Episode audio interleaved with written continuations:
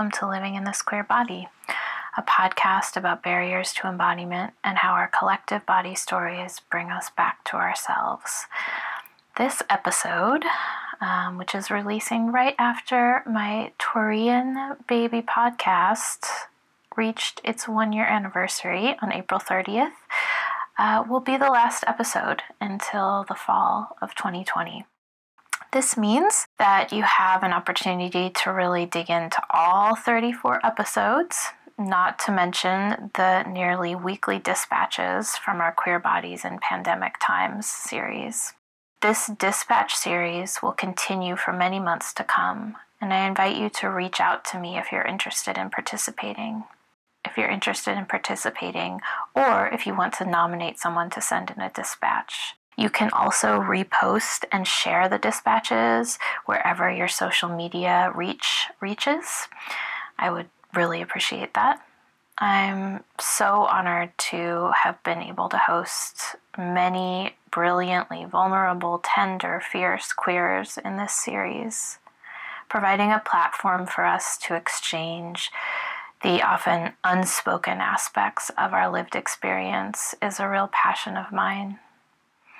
I look forward to hearing from many of you, and you can feel free to DM me at Living in This Queer Body or email me at livinginthisqueerbody at gmail.com to submit a dispatch. Finally, if you are in any stage of healing your relationship to body, food, and or exercise, I will be offering free snack and meal support via Instagram Live at COVID 19 eating support, and I'll put a link in my in the show notes. And also, you can check my Instagram for reminders. I'll be doing that every Friday at 10 a.m. Eastern Standard Time. This support is open to anybody and is health at every size informed. If you can't show up for Fridays at 10 a.m. Eastern Standard Time with me, check out at COVID 19 eating support for nearly 24 7 snack and meal support and perspective. It's really a wonderful resource and I highly recommend it. So, as this global pandemic continues, I think we're all feeling quite deeply and concretely the barriers to embodiment in various aspects of our life, perhaps more acutely than ever. My guest today is someone who is very well versed in speaking about the body in pain and the multiplicity of embodied experience. Today, I have the honor of interviewing Sav Schlauderaff. Sav is a queer, trans, disabled PhD student in the Gender and Women's Studies Department at the University of Arizona. Their research in critical disability studies centers chronic illnesses, embodied and felt, memory, pain, trauma, and self care and community care for the mind, body, and spirit. SAV combines their academic training in genetics, molecular biology, and gender studies with poetry, autobiography, current research in molecular biology and genetics, and theoretical work in their writing. Outside of research, they are currently the graduate assistant of the Disability Cultural Center they work at the LGBTQ plus resource center at the U of A as a safe zone facilitator. They are a member of the Disability Studies Initiative at the University of Arizona and co-founder of the Queer Futures Collective, where they create accessible, educational, and healing workshops and performances in person and online that focus on listening, vulnerability, learning through art, and collective community care. You can find a lot more about Sav and what they're doing and what they're producing, and you should, um, at Sav the Queer or at www.queerfutures.com. And just so you know, this episode was recorded many months ago, so Sav has generously provided us with an up to date dispatch from their queer body in pandemic times to enhance your listening experience. Thank you, Sav, for all you do and put out into the world. You are truly a gem. I hope you all enjoy this episode and take good care of yourselves and others.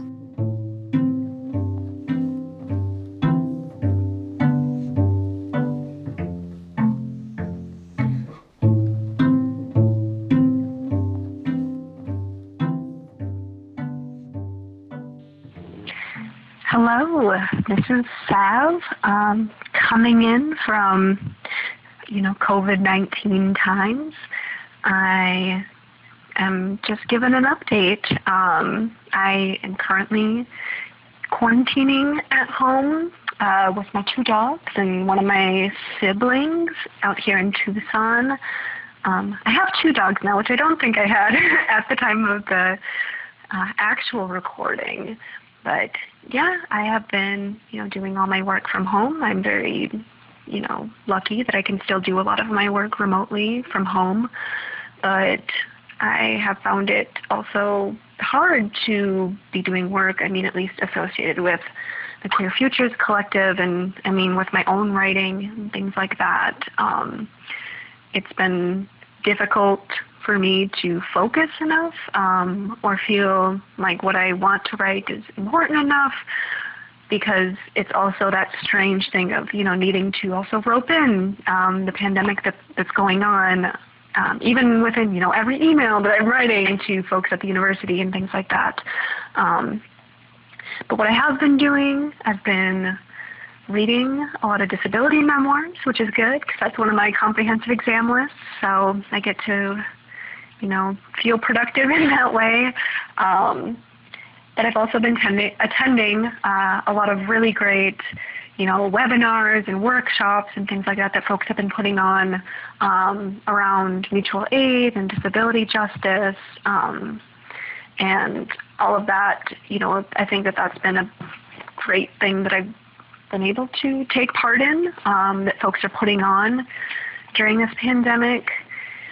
And other than that, I mean, I've just been watching a lot of shows on Netflix and Hulu and HBO and all that. Um, and I guess a note that I would like to give to folks listening, but also to myself, is what a lot of people have been saying, you know, online that I've been reading and things like that, is just to be kind to ourselves and uh, give yourself the space to do what you can do and to not feel that pressure. You know, like I said, to feel quote unquote productive. Um, because we're not just working from home, that we're working from home or trying to do work from home um, during a global pandemic.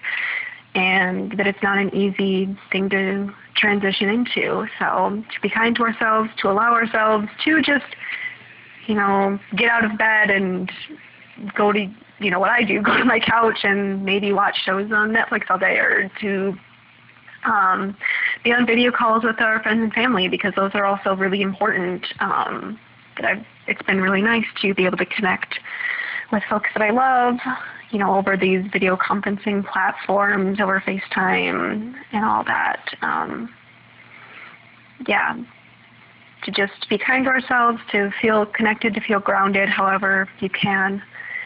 And thank you so much for listening.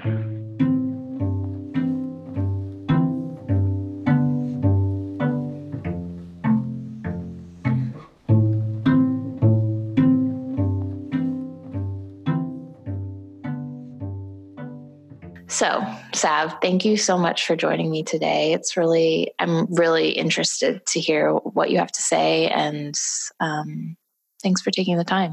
Yeah, thank you so much for inviting me. It's going to cool. be great. cool. Okay, so as you may know, I like to start each conversation with some version of this question. And I guess, you know, the prompt is to think about, you know, how you came to know or understand what it meant to be in a body um, early on in your life. Mm-hmm. Yeah. Oh, that's a loaded question.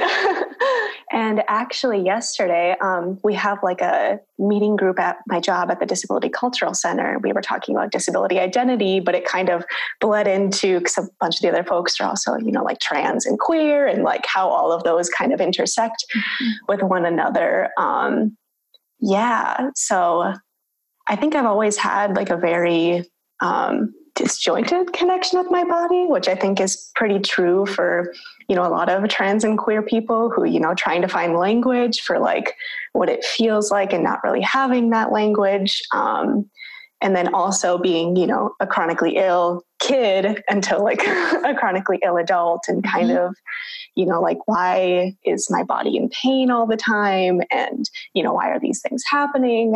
Yeah. And I think a lot of that messaging kind of taught me that it was like my body was different or like, you know, not correct, not right.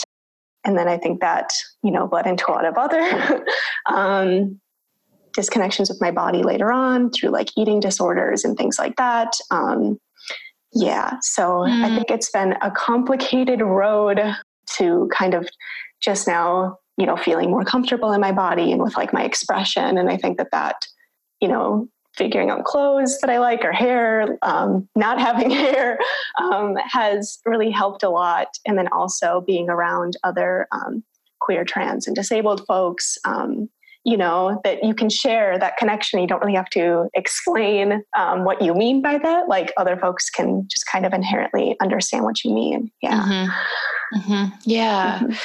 Yeah. I think that, you know, those questions like, they sound like very, you know, early they're questions that like most kids ask in early childhood, right? Like, mm-hmm. why am mm-hmm. I in pain or why is this happening? Or, you know, like this morning I was taking my daughter to school and the climate march is happening today mm. in New York City. Mm-hmm. And, um, you know, implied in some of her questions is like, why the fuck is this? Like, this is so exciting and she's inspired and all this stuff, but she's like, why is this happening to our planet? Right. You know, I mean, they're like very child, like, you know, wonderings, understandable wonderings, like why are these really intense forces sort of coming to bear on my life and existence? And mm-hmm. I guess it seems like living in a chronically ill body those questions like kind of just continue like they never really get fully answered i guess. Yeah. um, it, those questions of like why now? Why pain? Why my body? You know um and so i wonder how you i mean you, you said that it's a very you've had a very complex you know experience with your body in this these ways but you know one of the things that i think i guess i'm imagining is a point of connectivity with these like this community or that these multiple communities that you you're alluding to is this idea that like other people have lived with those questions other people you're connecting with have lived with those questions for mm-hmm. their whole lives you know? Yeah. Um, and that there's something about that that feels helpful and reassuring yeah, definitely. Because I think, you know, it's like when you're younger, even now as an adult, it's like, you know, going to people in positions of authority like doctors that, you know, chronic pain patients aren't taken seriously really ever. Like you go into your appointments and they think that you're there because you're quote unquote drug seeking, um, or that, you know, oh, it's just your period or it's just anxiety. And I think that yeah, you can feel really shut out, but it's also like you need to go through those avenues mm-hmm. to get the help you need, but it's really hard. And so, yeah, finding, um, you know, who I would consider like my queer family, my chosen family, um, that can understand that, you know, that we're going through similar things of, you know, like years of doctor's appointments without a whole lot of answers or where people are being, you know, very condescending, et cetera. Um, mm. That yeah, we can help each other out. And even, you know, especially online, I think the like people on Twitter that are disabled or chronically ill, like that's been a lifesaver, I think, for a lot of folks. Um, to find information. You know, some folks are lucky enough to get doctors that can understand or that specialize in these things and they can share information with other people like, hey, these are the tests you should be asking for, these are the questions you should be asking. And I think that that's really helpful. And so it's, you know, like sharing information in these networks um, that, you know, even people online finding connections that way has been really amazing. Yeah. Mm-hmm, mm-hmm. Do you want to talk a little bit more about kind of the different ways that you've tried to maybe prior to finding these networks or like really feeling more sounds like you feel at this point like a little bit more in control of some of the choices that you have around mm-hmm. like your gender expression or your you know kind of who you're associate like who you who you can be friends with or whatever like communities that you can connect with mm-hmm.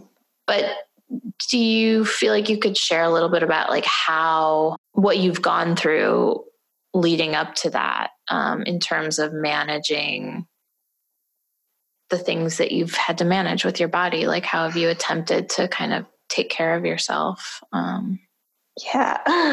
and I would say that hasn't, that wasn't until what now, like three years ago, probably. It was um, not until after I left my undergraduate program and like moved away. Because um, I'm mm. originally from Minnesota and I went to undergrad there and then moved out to San Diego for my master's. And now I'm here in Arizona for my PhD program. Um, but yeah, it wasn't until my master's program. Um, and then that, a lot of that was because um, in Minnesota during my undergraduate, uh, I had several very abusive relationships that I was in, um, and a lot of like, you know, controlling partners, but also like physical and sexual abuse and things like that. And I think that that really, you know, when you're in those situations, you don't have um, the capacity to really be thinking about yourself at all or any sort of reflection. And I think that that really um, hindered me from even exploring, you know, these questions about like my gender or uh, hindered me from realizing, um, you know, my disability, my disabled identity, things like that. Um, mm. So yeah, it wasn't really until three years ago that I think I was ready to start talking about a lot of um, the traumatic things that I've gone through and with that, uh, like starting writing again, because I hadn't, I used to write all the time as a kid. And then, you know, a lot of unfortunately traumatic things happened to me in like my uh, teenage years and young adulthood and things like that. Uh, but then through writing and uh, being in my master's program and getting the chance to start reflecting again, um, that's what really helped me. So, yeah. you know, through both writing and then uh, finding community of people that have similar experiences to me, that that was really healing. And yeah, so it wasn't until I got to move away, which I think that that a lot of people can resonate with that, needing to like physically leave a space to feel safe and to have the room to grow, um, mm-hmm. was really, really necessary for me. Mm-hmm. Yeah, I think I appreciate what you're saying about kind of having having to survive and just be in a in a place of kind of surviving and functioning mm-hmm. that that just does not allow a person to kind of feel like you have any choice or feel like you have areas to explore it sounds like mm-hmm. you know mm-hmm. that, that this like new iteration of your life now that there's more space to explore you know you mentioned earlier like your hair or you know no hair mm-hmm. or you know clothes i want to wear or like what makes me feel good and not being kind of in like a constricted space of not being able to really see those things as options or available mm-hmm. to you what was the what do you feel like looking back now like what was the sort of impact of that on you? Um, and your i don't know well, overall well-being?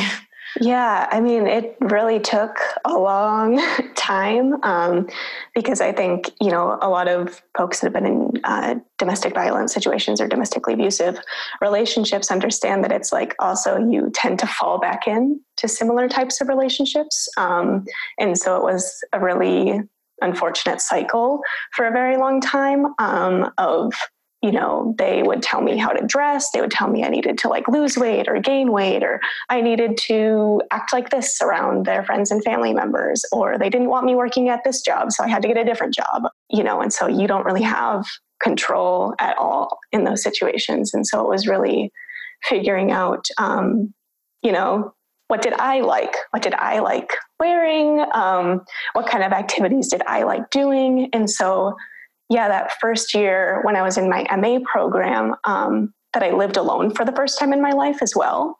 And I think that that was also really important for me um, to have like a space where I felt safe in a space that was just mine, you know, where someone wouldn't be like throwing my things away or like destroying my stuff um, and or like snooping through my things you know like basic, yeah, it's um, survival and, you know, trying to feel safe in your space again.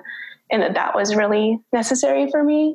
So, yeah, I think really through that. And like I said, through writing as well, which is why, you know, both Chrissy and I um, started the Queer Futures Collective that I created a space for myself through Sunday Sentiments to kind of write out a lot of this stuff. Um, and also with that, uh, be able to connect with people literally, you know, all over the world. Like, you know, we have folks from everywhere that, you know, read our stuff and um, can connect with us. And that there are a lot of uh, very similar you know a lot of people have very similar experiences even when i've gone and done talks you know at other universities and things like that that i always find people that are like you're going through exactly what i went through um, mm-hmm. so yeah so finding community but also having that space to you know learn who learn who i was for like the first time in my life i think yeah mm-hmm. Mm-hmm. mm-hmm. and what are you discovering about who you are um, I think I, you know, it's I'm discovering that I am a very good listener, that I am very good at through my new jobs. I've run a lot of internship programs and mentoring programs, and I have been teaching, you know, uh, courses for like the first time in my life. And I used to be so terrified of like public speaking of any kind. And so it's like I found, you know, that that's like what I love doing. And um, I mean, as a kid, it's like I was a performer all the time. I was in ballet, I was doing plays and things like that. And I felt like I lost a lot of that. So really, it's been like reconnecting back uh, with you know things that I enjoy. Um, and yeah, so mm-hmm. I think finding um, jobs and work that are really meaningful mm-hmm. to me and making connections especially with like younger uh, queer and trans folks has been amazing and is definitely work that i can you know obviously want to continue yeah mm-hmm. Mm-hmm. that's really cool yeah mm-hmm. I i guess i'm interested in kind of exploring a little bit more about what you in both the work that you're doing and also in your own experience like what what it has meant for you to live in i think what you're identifying as like a sort of a chronically ill body in like in academia um in in a sort of a particular system um mm-hmm there are many systems you know you mentioned earlier like the kind of western medical structure and what mm-hmm. it's like to mm-hmm. navigate that i mean we barely touched on that but you know i think you know just thinking about the the demands of academic life especially where you are now in terms of you know working towards your phd and all of that mm-hmm. um, what's that been like for you to navigate? yeah, it's really rough. And I think, you know, um, you can just search academic ableism um, on Twitter and you'll find a plethora of stories. Um, yeah, it's, and I mean, I, my health took a really bad turn after I finished my master's thesis, mm. which is really common for folks, unfortunately, you know, after putting yourself through so much stress. And then it's just like your immune system and your body's like, okay, like I'm done. Like I'm out, I'm taking a break. Mm-hmm. Um, and yeah, that that it's also been hard trying to like advocate for myself because I think it's like the mindset of like, yeah, academia is tough. It's tough for everyone. Like, mm you know, I went through that too. And it's like, well, I don't think you necessarily did go through that because, um, you know, everybody does have these demands put on them and people do get very sick.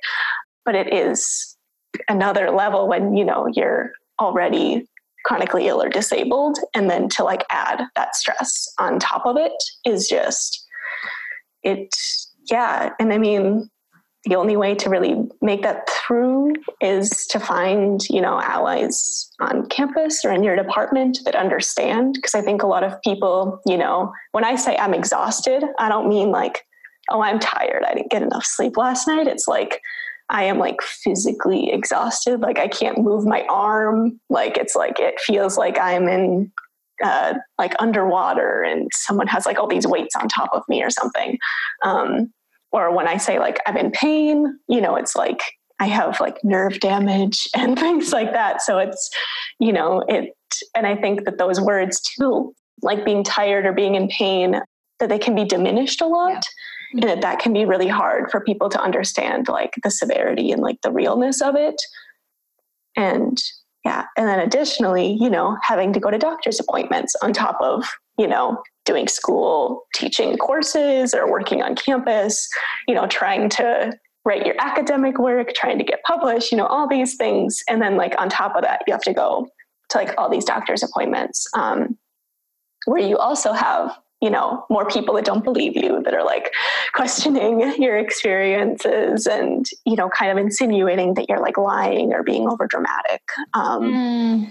can be really frustrating um, and so yeah being in academia like while it's great i think for like the flexibility of like i get to set kind of my own hours and things like that and i do really love the work of getting to educate folks. I love being in classes. I love reading.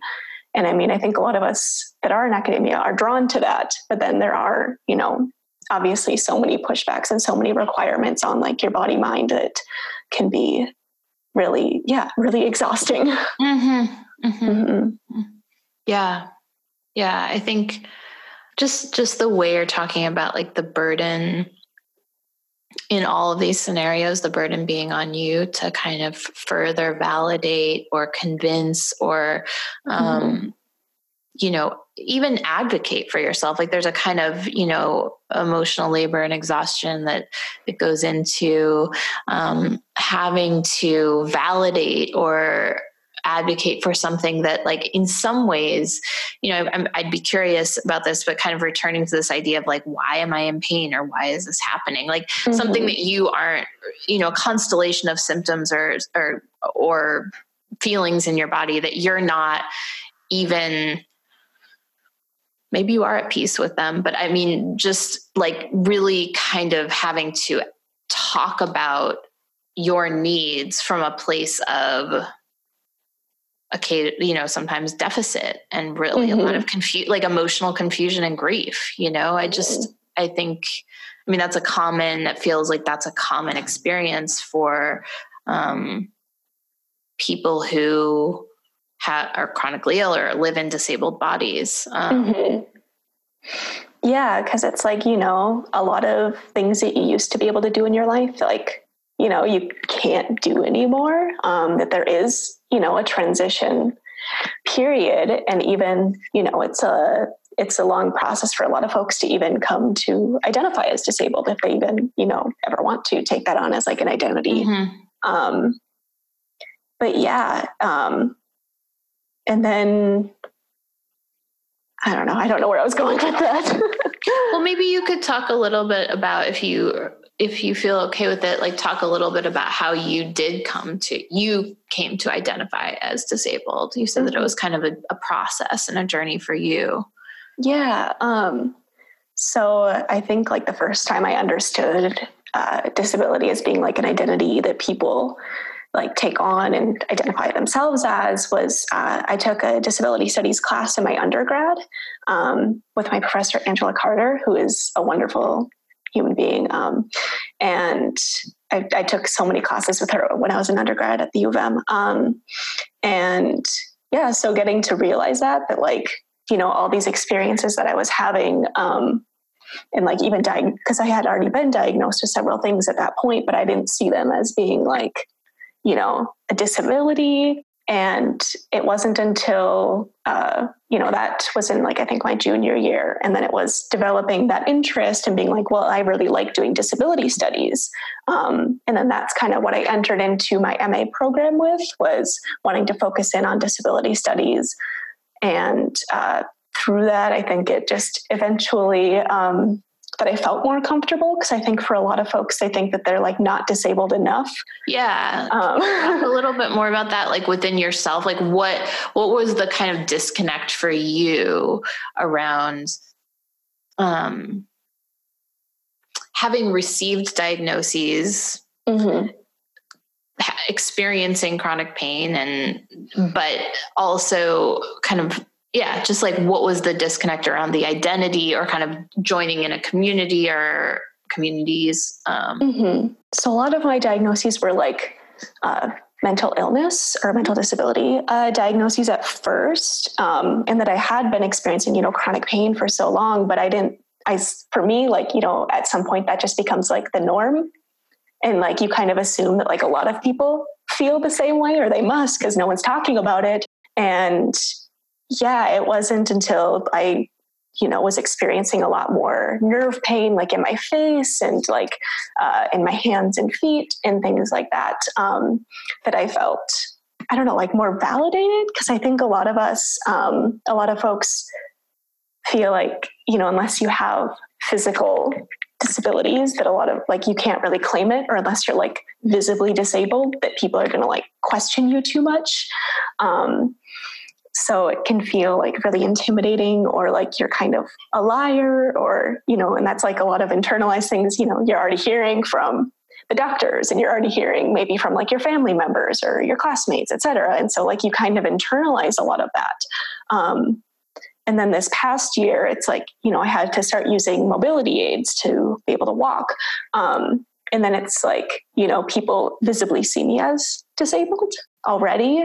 And yeah. So i think that there it's like not feeling like you have enough of the experiences to claim that um, or that you shouldn't be like identifying that way because you're not like the spokesperson or i don't know. And i think that those feelings you know they can be put on to both like queer and trans identities that you know you don't feel queer enough or you don't feel like you're trans enough to be able to claim those because um, you think that people might i don't know find you out or i don't know it's a lot of self-doubt and a lot of yeah internalized messaging about all that i think mm-hmm. Mm-hmm. Mm-hmm.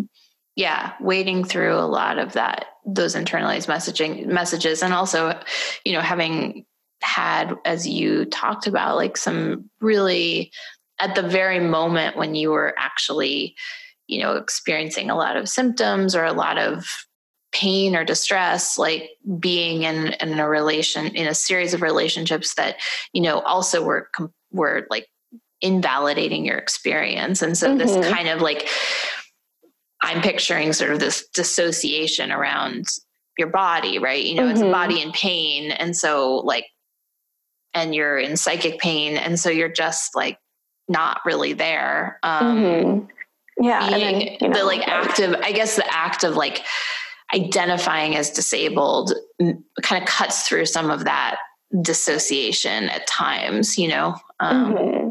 Yeah. And I mean, additionally, with that too, it's, you know, we're all taught bad things about disability. Like it's like a negative thing. Mm-hmm. Um, and so, you know, a lot of internalized ableism, um, you know, and I think that that's very common for folks uh, mm-hmm. to because then you know if you say i'm disabled well someone might come to you they do um, and they're like oh well why are you saying that? Like no you're differently abled. No you're like oh. you have mm-hmm. diverse abilities or you're not really disabled. Like you shouldn't say that about yourself. Um, and that can really be a barrier for a lot of people too. Like who do you want to in that way come out to? Um, because it will just cause like a flood of questions or people will kind of look you up and down or like the conversations will end um, that happened even just recently i was at uh, like this kind of uh, i was at a dinner for um, this women's studies group um, here in Tucson. Um, and yeah, I'd be like, oh, what do you do? I do disability studies. And they'd be like, oh, and like kind of smile at me. And then just like the conversation ended. Um, and so I think, yeah, coming to identify disabled on the other end, it's like, you know, internalized ableism, but also who do you want to come out to and have to like re-explain all this stuff to? Mm, mm-hmm, mm-hmm. Mm-hmm. What is what do you think about that kind of notion of the comfort that people take in in sort of pushing the agenda of like differently abled or you know what do you what are your thoughts about that for yourself and maybe um yeah i mean and i think a lot of that is what i don't know if we look at just like higher education or people that teach like K through 12. The language around all that is special needs, special mm-hmm. ed, um, and that a lot of parents take more comfort in saying their child is differently abled than saying that they're disabled because you know even them like they're taught that's a negative thing. Um, and then the kid uh, is also taught oh i'm not disabled i shouldn't say that. Um, this is what like my parents have taught me this is what my school has taught me. Um, and that people are very uncomfortable with even saying the word disabled. Mm-hmm. Um, and I've noted that even, you know, in like social justice spaces or like feminist spaces, um, things like that, that when it comes to talking about disability, they'll just talk about ability. And it's like, well, that's not at all what this, like, we all have abilities. Um, this is talking about, you know, specifically disability as mm. Um, an identity. And so yeah i think it's just a lot of the messaging that we receive through the education system mostly um, for folks that they feel more comfort in saying differently abled because they also don't want to offend anybody and it's all of that mm-hmm. Mm-hmm. yeah from a disability justice standpoint what would you hope for those ki- those younger kids like what what messages would you hope for for i don't know yeah. Yeah, I think it's just, I would hope that eventually we can, you know, phase out this language because it's also like you don't want to correct how someone identifies, like how they identify. If they identify as differently able, then that's okay. It's um, just when, you know, especially when it's coming from abled folks and they're like correcting you about language that you're using for yourself that can, it's like that's harmful. Um, so I would hope that, you know, we can get obviously more media for kids. Like there's really no representation of disabled kids in a lot of um, mm-hmm. spaces. So, and I think it's just making it less of a taboo topic to talk to talk about or a taboo word to say.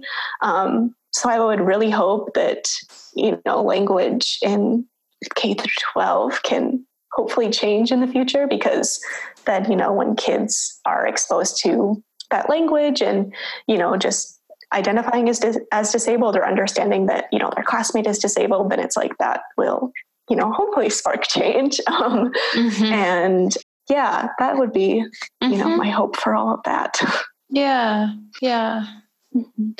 do you uh, just shifting gears a little bit i guess i'm i'm interested in in hearing a little bit about um, you know you said writing has been very helpful in connecting with people. But you know are there other either people communities you know healing practices things that have been helpful and nurturing for your and th- that you found that have been helpful and nurturing for your body as you've kind of come out of this or you know been coming out of this period of like a lot of difficulty as an undergrad you know and mm-hmm. then like some recent um you know exacerbation of of symptoms and and chronic pain yeah. Um, so in my master's program, it was a class that we all had to take. It was a pedagogies class, and it was taught by um, Professor Irene Lara.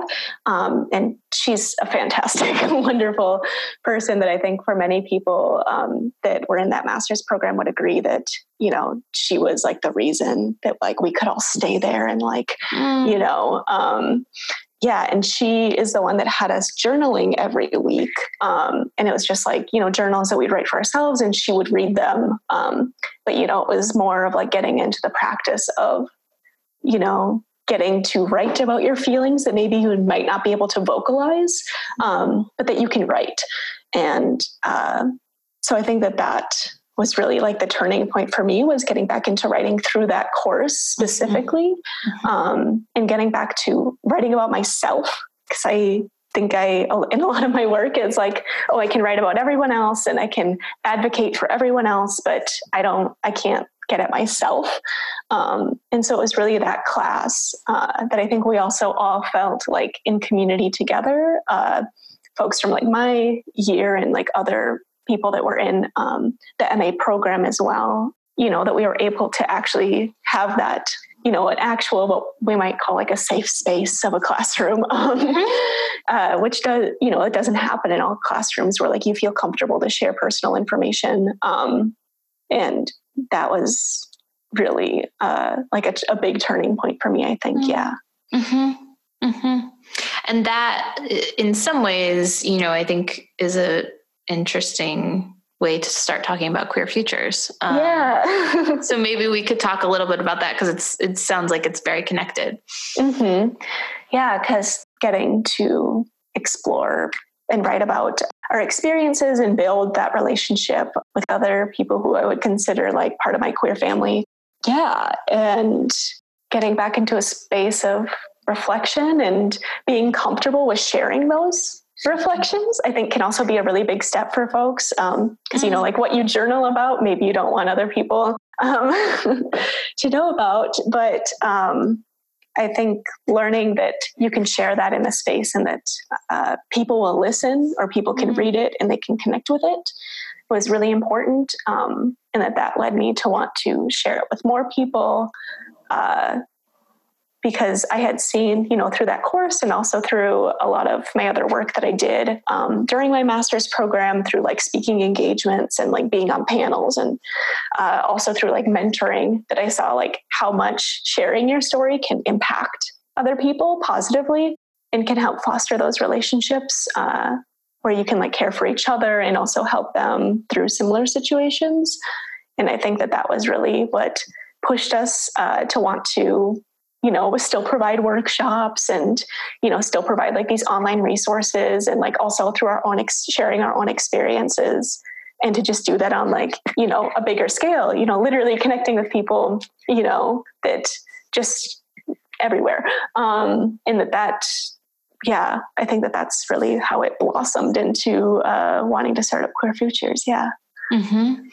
so at this point the iteration of queer futures as it exists now is is like um you said you said that it's reaching people like what's the feedback you've been getting like it's reaching people all over the world mm-hmm. yeah and i think that especially like when we go to conferences or when we do workshops it's like people will ask for it to be live streamed um, or mm. will ask for like video format or for it to be um, or for it to be like recorded etc um, and that that's really amazing. Um, and to also, you know, get asked to speak at different conferences or at different universities and like people literally just finding you online um, has been a great experience too. And that we're able to have folks, you know, submit work uh, to have it published there and everything like that. Um, it feels like it, you know, can be a good space for people to explore, write about themselves, um, mm-hmm. just giving folks a platform in that way. And I think that that's been really great.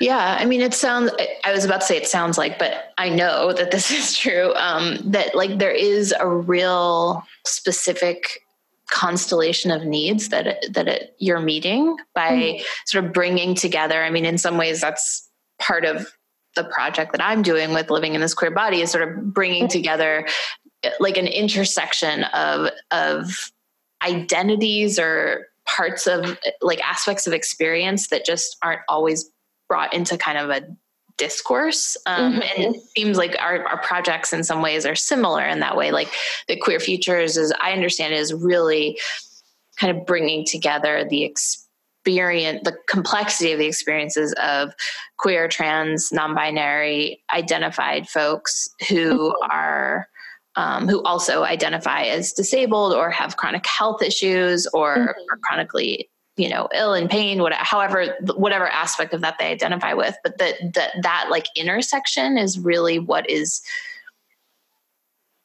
really speaking to people um, yeah. Because i think it is so common. Like i said you know i've been um, when i've done workshops or gave talks um, elsewhere it's like there's always folks that'll come up to me that are you know experiencing the same thing also going to doctors. And i think it is you know that's um, and that's what kind of what i want to eventually do my dissertation work in as well is kind of the intersections of ptsd and trauma and how um, and how that leads to like chronic illnesses um, and chronic health issues. Because i think that that experience is very very real. Um, and mm. yeah, and then, you know, with Queer Futures, it's also that we kind of wanted to bridge like academic writing with, you know, people's personal experiences, um, which I think that we hadn't necessarily um, seen in a lot of places. Um, Mm. getting to publish work that wasn't quite finished yet, um, and work that was like accessible for people to read, where you didn't have to like write. I don't think either of us really write in like lofty academic language um, for that reason, uh, and that we wanted it to be a space not just for folks to like talk about i don't know current issues and media and stuff like that but really to be you know a reflective space but also like um, a space for like yeah the intersections of uh, academic work and like personal lived experiences yeah Mm-hmm, hmm Yeah, it's really it's really cool. And so I guess you know as we're we're kind of like wrapping up um, our conversation, I you know maybe we can hear a little bit more about how how people can find queer futures. You know, this kind of this project. yeah Like, what, where, what are the different ways that people can access it?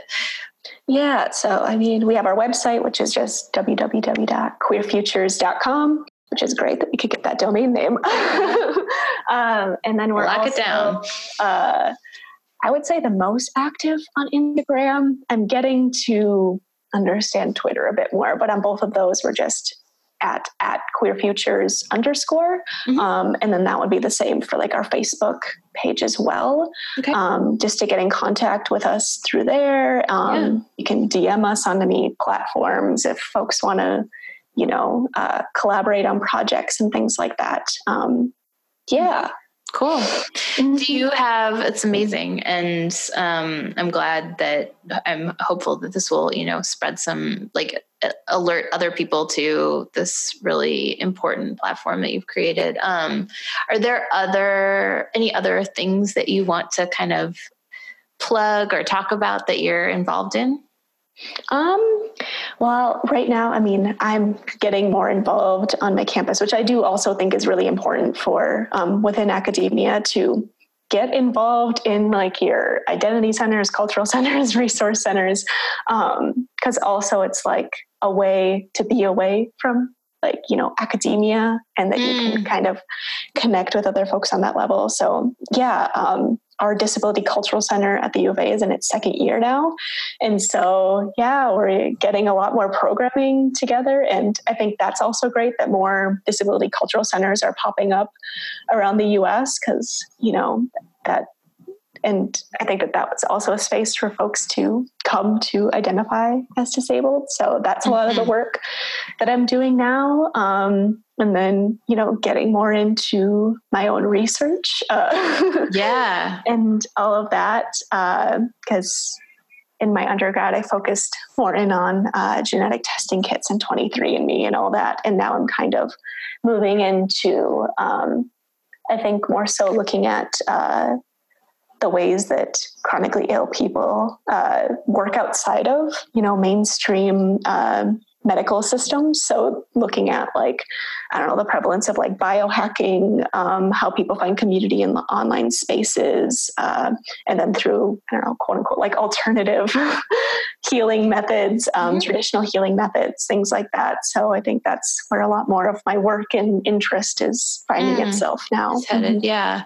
And folks can read um, at least some of your work um, on Yeah. the 23andMe, like the the that whole thing. Maybe you can just say a little bit about that because that's I, I think that's actually how I found you through Queer Futures and like that that work. Yeah, so I have both my master's thesis, uh, which was rejecting the desire for health, centering crip body minds and genetic testing, um, and then also uh, my recent article that I published in the Fat Studies Journal, um, which is also about that, but also focusing on how um, experiences for like fat people and for disabled people really intersect when we're looking at um, how health is constructed and health products Mm. um, are being marketed that that's like a really big intersection um, that i would also hope for more work to be done on um, Yeah. more research to be done on in the future is you know how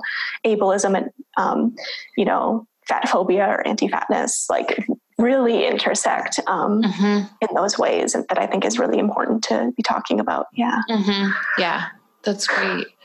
Um, I guess my last question.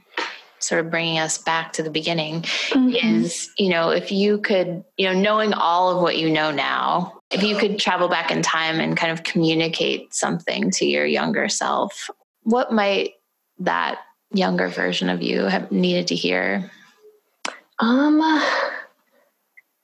I think it's like if I could have in any way communicated how to like advocate for myself more, um, would have been really important um, in a variety of ways. Um, you know, as someone who is dealing with chronic pain, but also with you know depression and anxiety and other um, mental health diagnoses from a very young age, would have really needed to hear, you know, like your experiences are real, they're valid, um, and that other people need to know about them. yes Because I think, you know, we're taught to keep a lot of those things inside. Mhm. Um, at least I know I was, you know, keep your pain to yourself, like don't cry, um, you know, all of those things. So I think that yeah have been very important to hear. Yeah. yeah yeah. And that's like i mean in so many ways it seems like that's the work you're doing Mhm. for yourself now and also with other people. So it's it's really cool. And i'm i'm so glad that i found you and found out about Yeah. your futures and just like so much of what you're talking about really resonates for me personally and also in terms of what i care about. And so um care about for my community and for the people I love and all of that. And so Mhm. I, I, you know, and a lot of your research interests are very, we should, we should talk actually my master's thesis because it's Yeah. not like that dissimilar from what you're looking into. So, um, Mhm.